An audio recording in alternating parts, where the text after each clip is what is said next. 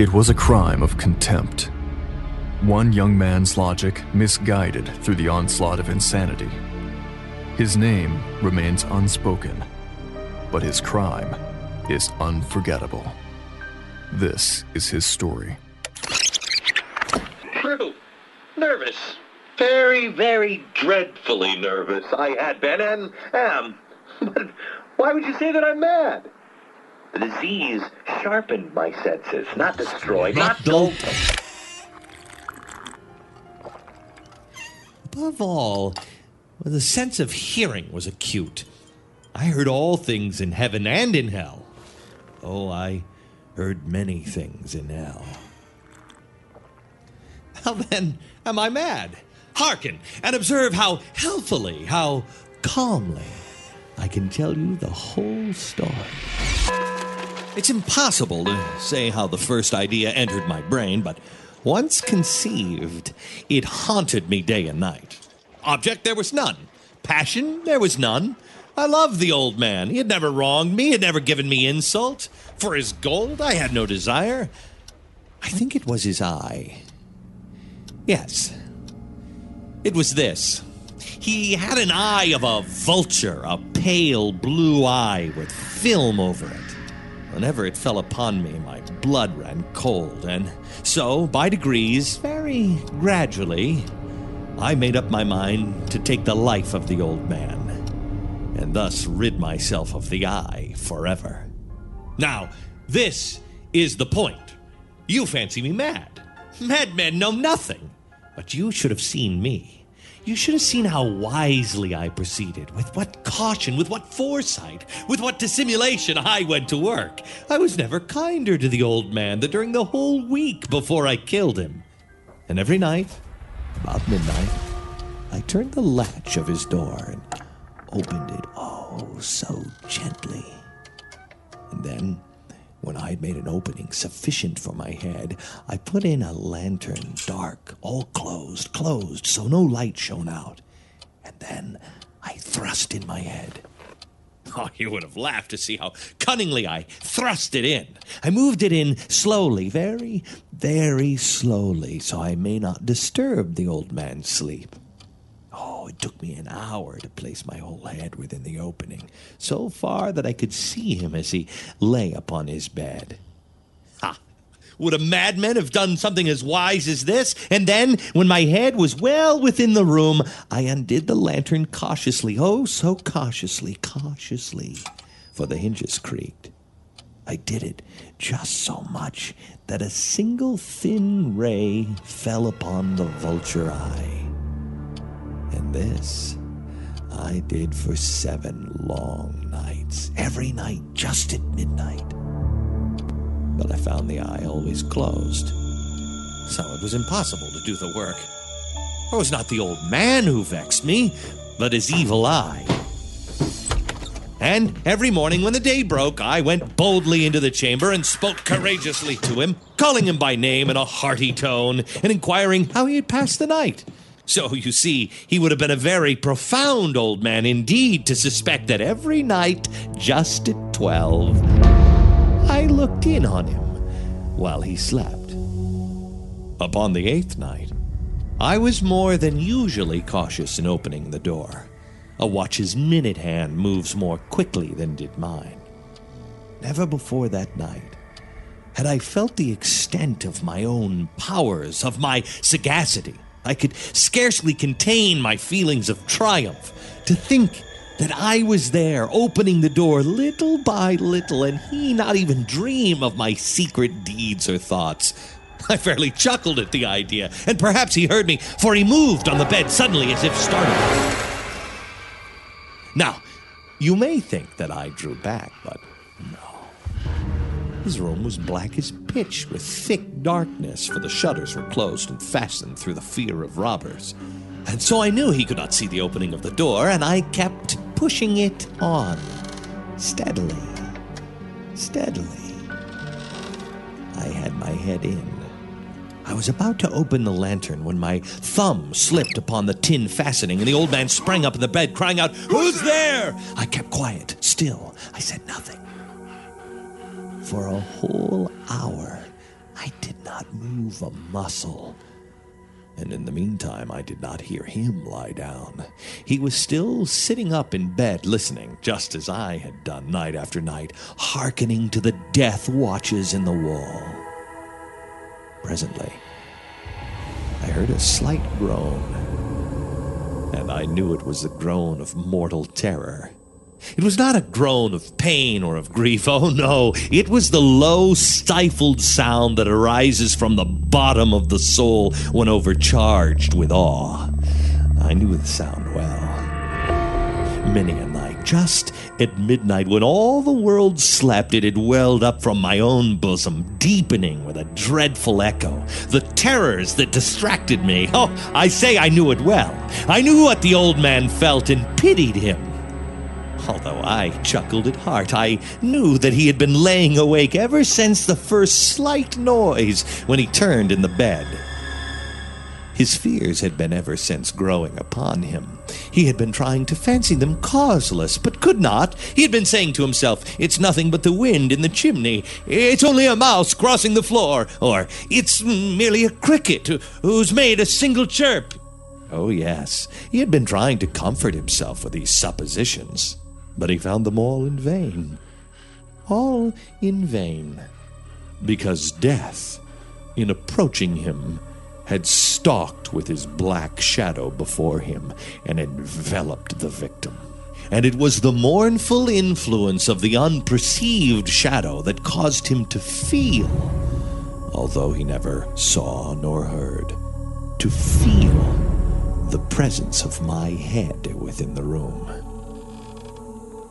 When I had waited a very long time, very patiently, without hearing him lie down, I resolved to open a little, a very, very little crevice in the lantern. So I opened it. Oh, you cannot imagine how stealthily, stealthily, until at length a single dim ray, like the thread of a spider, shot from the crevice and fell upon the vulture eye. It was open. It was wide, wide open, and I grew furious as I gazed upon it. I saw it with perfect distinctness, a dull blue with a hideous veil over that chilled my very marrow in my bones.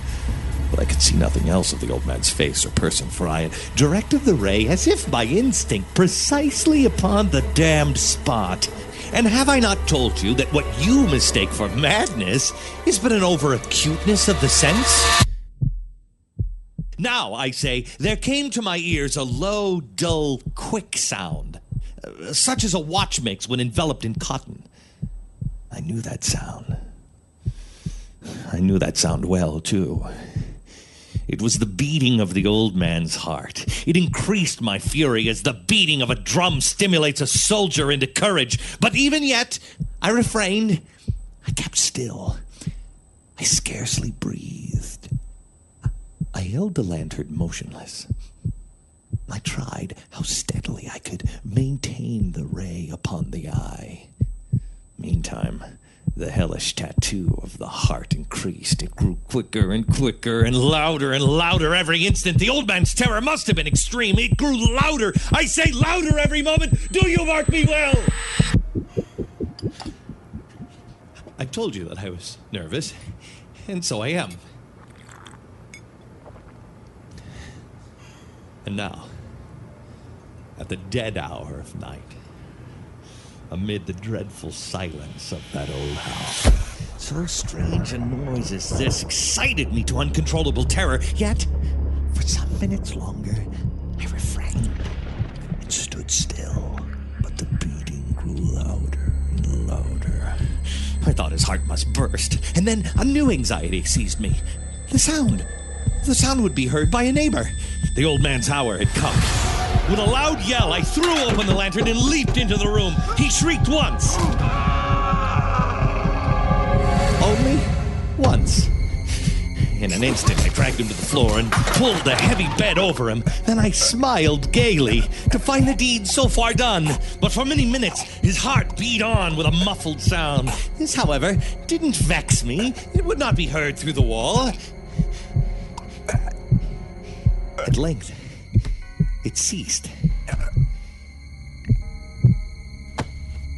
The old man was dead. I removed the bed and examined the corpse.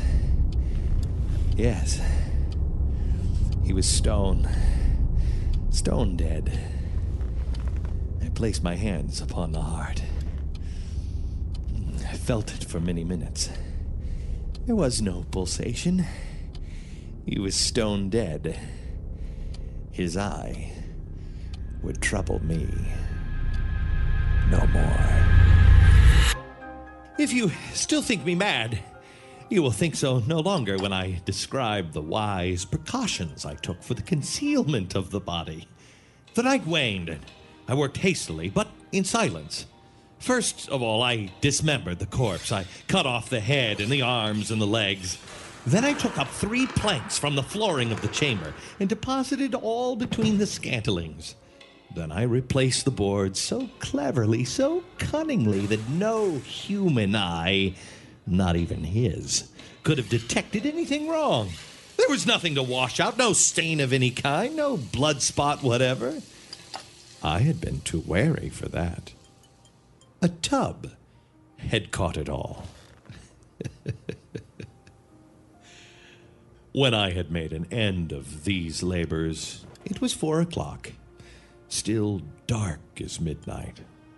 As the bell sounded the hour, there came a knocking at the street door. I went down to open it with a light heart, for what now do I have to fear? There entered three men who introduced themselves with perfect suavity as officers of the police. A shriek had been heard by a neighbor during the night. Suspicion of foul play had been aroused. Information had been lodged at the police office, and they, the officers, had been deputed to search the premises. I bade the gentleman welcome. The shriek, I said, was my own in a dream. The old man, I mentioned, was absent in the country. I took my visitors all over the house. I bade them search. Search well. I led them at length to his chamber. I showed them his treasures, secure, undisturbed.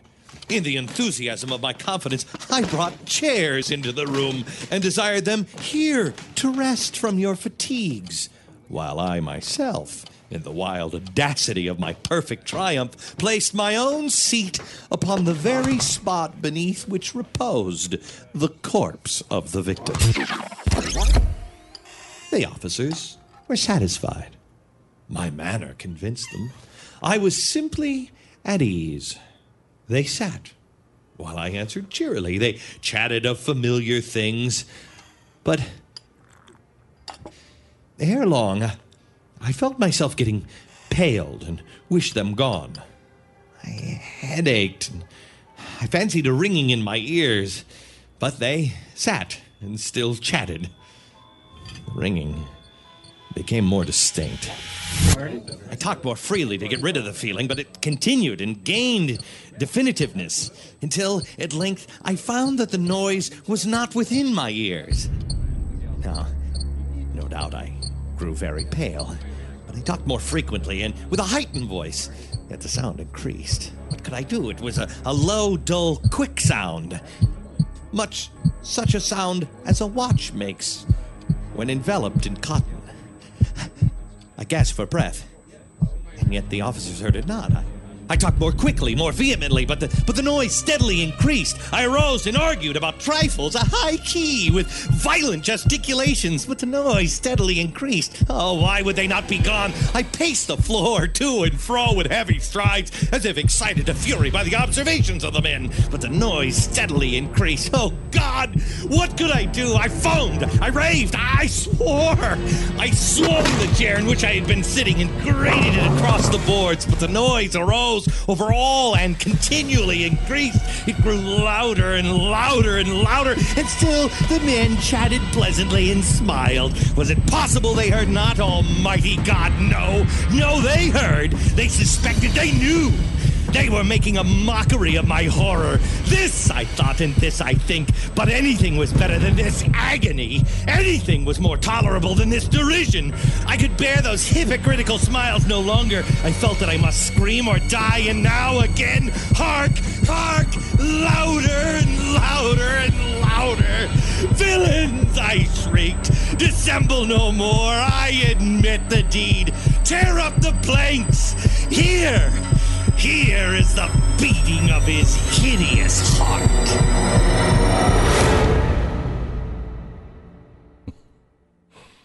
Happy Halloween to my daughter Mary.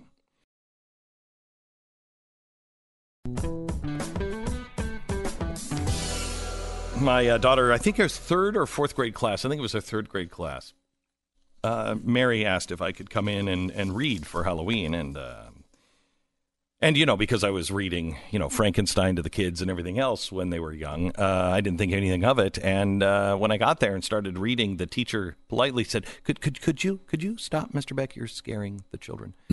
and that's Was and- it Telltale Heart? Telltale Heart, and that's how uh, that's how the tradition started with me and Mary, because Mary loved it, loved it, uh, and so every year, uh, Mary and I get together. We're the only ones because nobody else in the family appreciates it. It's weird. Yeah, and it, you know, there's something about Edgar Allan Poe. Ingrates. yeah, damn it, Yeah, right, brats and ingrates. right, right. That's why I bury them under the floorboards. Ah, but what else can you do? Nothing, nothing. so um, first, I peck their eyes out with a crow or a Okay. raven. Uh, getting a little dark. Yeah, darker than burying them under the floorboards. a is it? little bit, yeah. So, uh, so uh, you know, it's it's weird because uh, you know the, the, these, especially Poe, was written to be read out loud. Twain is the same. oh yeah, for sure. It's not the same when you just read it silently. no, and they're made. It, was it was made. Think of this. This was their television, mm-hmm. and so you know, God help you if you lived in a house where people couldn't read or couldn't really read out loud well. But I I grew up listening to stories and people reading to me, not my family, but my teachers. They would, you know, when I was in elementary school, they would stay in for lunch and we would read books and they would read out loud, and I loved that. Um, and so the the oral telling of stories is just so powerful, uh, and you can tell when you read today, they're not re- they're not meant to be read out loud. And when you read something like Poe, you can tell, oh man, this was made for somebody who knows how to read. Absolutely comes alive. Oh, it's so great. So great. By the way, uh, The Raven, uh, Annabel Lee, uh, uh, Conqueror Worm, there's a, there's a few more, and you can find them on iTunes under, under Glenn Beck, uh, Edgar Allan Poe. Uh, I think they were up probably on uh, blazetv.com as well. But we're just going to leave you with the uh, the Telltale Heart this year, as is our tradition. But listen to them with your family tonight. Do what Mary and I do. We light a candle, turn off all the lights, and then I read them to her. You can hear it with all of the production value, uh, and they're free. Just look for them now on iTunes or at theblazetv.com.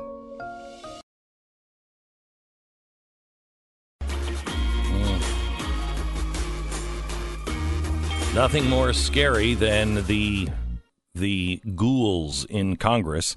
They've passed the uh, impeachment what rules? I don't know the what they- guidelines. Okay. Great. All right. So, uh, 211. Um, wait a minute. This is part amendment on agreeing to the amendment. I don't know how to read this damn thing. This is a new one. So, this is another one. So now this one's about the rules. They, I, oh, I hate Congress so much. I hate them so much. It, it came down on party lines. No Republicans uh, wavered. One independent and two uh, very brave Congress Yeah, people. that's maybe kind of noble uh, and notable. Maybe, maybe. They're probably in very, very red districts. Probably. And they probably had permission to do it because it wasn't hanging on their vote. But Still, but we'll see. Yeah. Um, all right. Um, tonight we're going out with the children uh, and um, and get candy. And you remember when we were kids and we could just go out on our own? We didn't have to go with our parents. never, never once did I ever go trick or treating with my parents. Never, never. There weren't parents on the streets usually, except for the Mm-hmm. little little kids. Uh, and usually the little little kids were taken by their their Older brothers or sisters. Exactly right. Yeah. So Halloween changed though in the 1970s, because we suddenly had to go and x-ray all of our candy because there were razor blades and people were poisoning when i was growing up you would get a popcorn ball you would get you know you'd get a candied apple made by the neighbor down the street. It was great. It was really great. Um, and that stopped in the late 1970s because of something that happened in houston.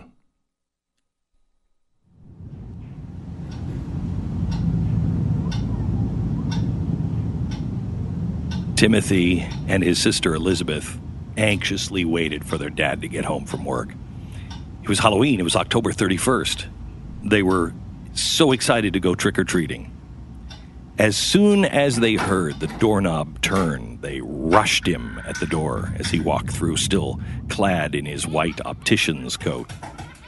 Ronald rounded up his young children and he went out trick or treating remembering the times when he was trick or treating, now wondering, how did I get so old as I'm walking my kids down the street? He accompanied his children to their friend's first stop of the night 4112 Donerail Drive. He rang the doorbell. Nothing. The owners were taking much too long to answer the door. Children impatiently ran to the next house, leaving their dad in the dust.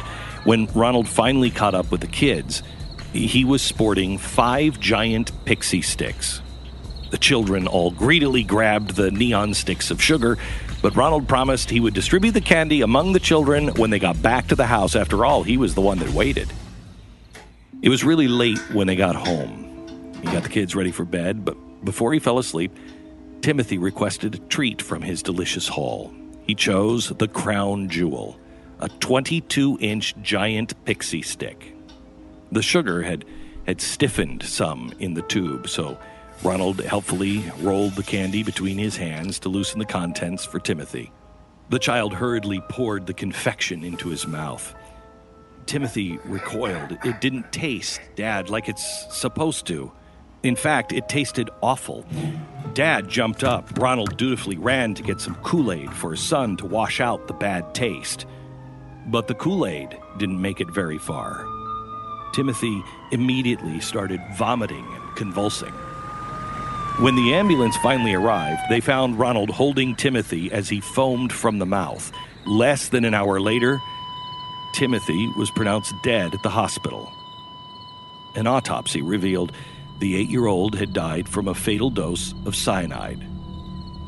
The two top inches of the giant pixie stick Timothy prized so much contained a dosage of cyanide that was enough to kill two adults. Thankfully, the other poisoned pixie sticks remained untouched. Ronald sobbed as he hypothesized at what an unidentified monster was handing out to children. He told the police officers he vaguely remembered getting the candy from 4112 Donerail Drive. He didn't get a look at the owner, he only saw a shadowy arm. When police arrived at 4112, they questioned the Melvins, but they were confounded when they learned Mr. Melvin didn't return home from work until 10:30 that night of Halloween, and Mrs. Melvin stopped answering the door when she ran out of candy at 6:45. That's before Ronald said he was there. Not to mention that none of the candy that Mrs. Melvin gave out that night were pixie sticks. Police interrogated the entire neighborhood and still couldn't find the source of the deadly candy. The dad, who had watched his children rush to his legs to say, Please, Dad, let's go, it's Halloween, was beside himself. Already having a terrible year, and his son's death appeared to push him over the edge with grief. He was $100,000 in debt, eight months behind in car payments, was being threatened with repossession. He held 21 jobs in the last 10 years, and he was struggling hard to keep his latest optician gig.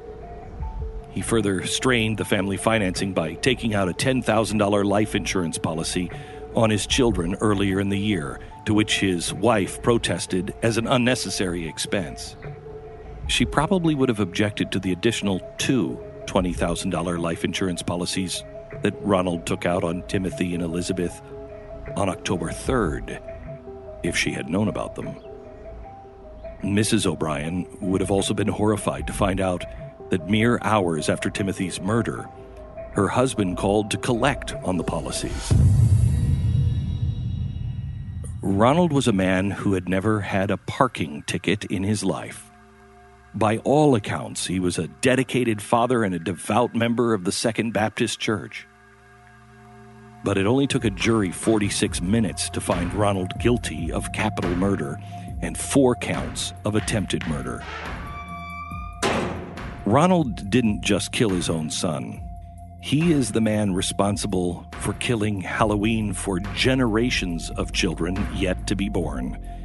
He's the reason we had to go to the hospital to have them x ray everything. He's the reason we could no longer have popcorn balls or candied apples. Ronald Clark O'Brien, also known as the Candy Man by his fellow death row inmates, successfully perpetuated the decades old myth that some despicable people violate Snickers and Milky Way bars with the intent on mercilessly killing innocent children. The truth is, and you should know it this Halloween, police have never documented an actual case of anyone randomly distributing poison goodies to children on Halloween. There is no madman giving out apples with razors, no arsenic laced Twix. But in 1974, there was one monster who deliberately put cyanide in a pixie stick. His victim wasn't at random, his victim was his own child. So, this Halloween, let your kids eat their candy. Don't scare them with a legend that just isn't true. But I but I also wouldn't tell them about Timothy either.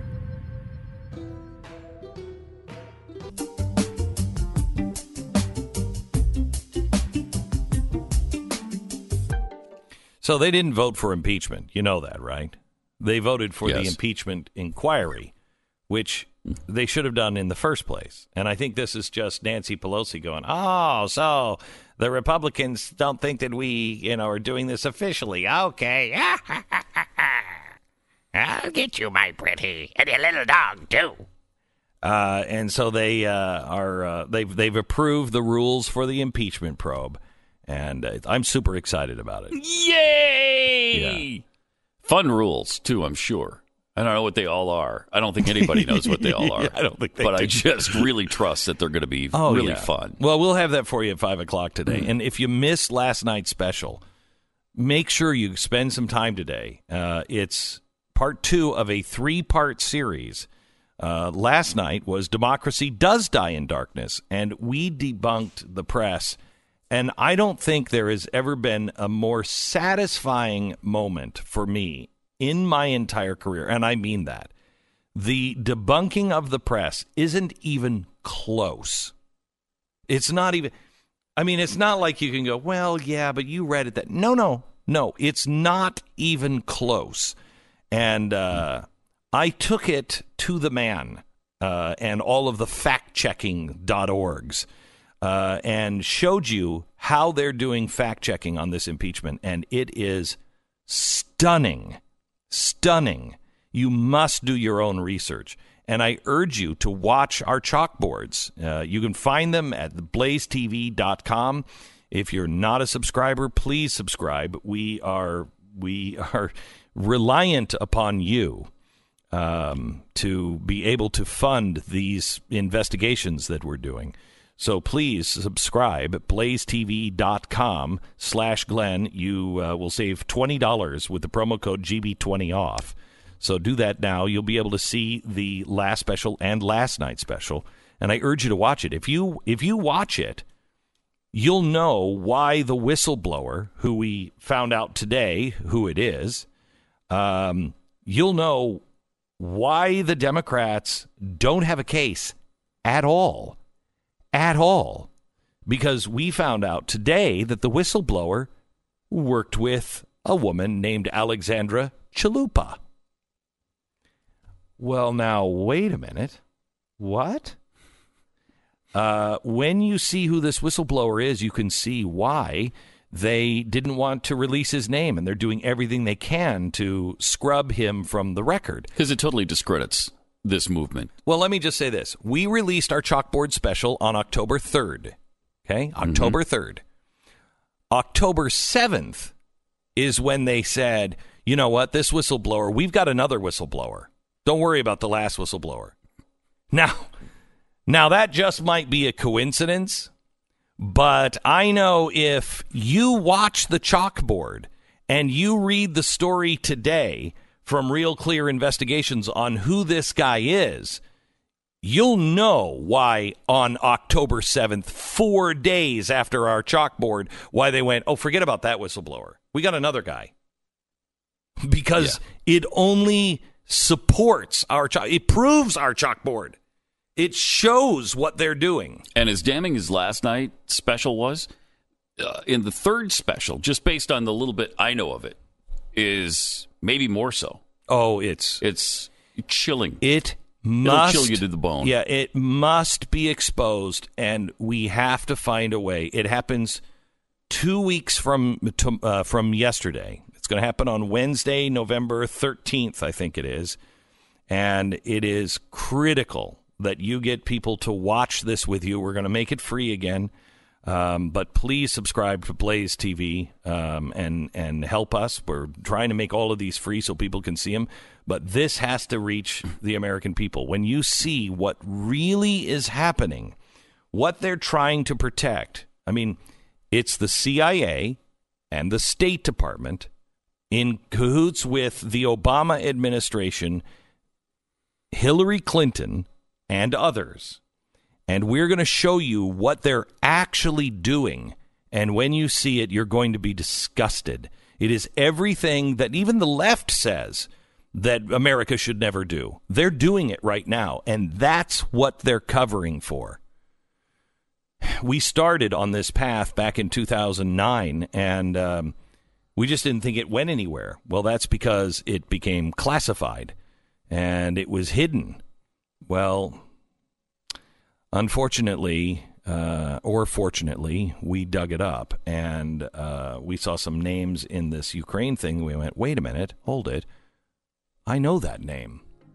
And that special happens in two weeks. But please share last night's special with your friends. It proves why you must do your own homework and why our chalkboard is so important because the what the Democrats say they are impeaching the president on all of their facts don't make sense truly unless you know my chalkboard. And then when you do know it, it all comes undone. Make sure you check it out now. blazetv.com slash Glenn. GB20 off. Listening to Glenn.